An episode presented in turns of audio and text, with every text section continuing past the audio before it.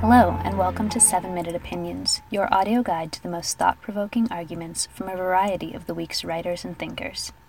I'm Bonnie Kristian, and today I'd like to talk about our woefully defunct war on drugs. With the battle against pot prohibition all but won, it's time to turn our attention to another drug war fight the one against heroin prohibition. This may be a far tougher problem than legalizing marijuana, but from a public health perspective, legalizing heroin is infinitely more pressing. Tonight, the heroin epidemic in America. Between 2002 and 2013, the number of heroin overdose deaths nearly quadrupled. Across the U.S., around 80 people die each and every day from a heroin overdose. For some, the deadly addiction starts from what started out as a regular visit to the doctor where they're prescribed opioid based medicines.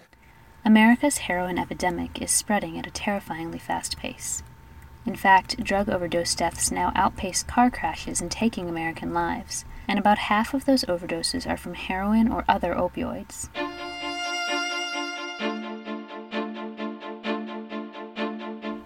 Heroin was once seen as an urban minority problem. Think Baltimore in the 1980s. But today, heroin users are overwhelmingly white, working class, and rural. This demographic shift has helped catapult the heroin epidemic to national attention, but arguably accomplished little in the way of meaningful political change. As much as we hear of white voters demanding a gentler war on drugs, substantial reform has been slow to non existent. Sure, the White House has requested $1.1 billion to expand treatment options and educational efforts. But harsh mandatory minimum sentences have gone unchallenged, and we're stuck with the basic assumption that keeping heroin illegal and punishing possession with jail time is the best way to deal with the devastation heroin wreaks. That is a dangerous and callous mistake. The best way to cut down on heroin abuse is to legalize it, or at the very least, decriminalize it. If this seems drastic or far fetched, just look to Portugal for proof. In 2001, Portugal decriminalized all drugs. A decade later, hard drug abuse has dropped by half. Drug overdose deaths in Portugal are now all but non existent. And Portuguese use of sketchy and only technically legal substitutes like bath salts is way down too. Because there's no need to mess with dangerous unknowns when you'll only get a small fine and maybe a rehab referral if you're caught with the real thing. Heroin addiction among Portugal's population is estimated to have dropped by about half, and most of those who are still addicted are on substitution treatment and in no statistical danger of overdose. By contrast, American policies have utterly failed to prevent drug use rates at world record levels. In the US, heroin is strictly prohibited, and yet abuse of the drug still spikes. We're spending more on the drug war than ever, and we have nothing to show for it. If anything, the drug war makes illicit opioid use more dangerous than it otherwise would be. Heroin abuse often begins as an extension of opioid addiction fostered by overprescription.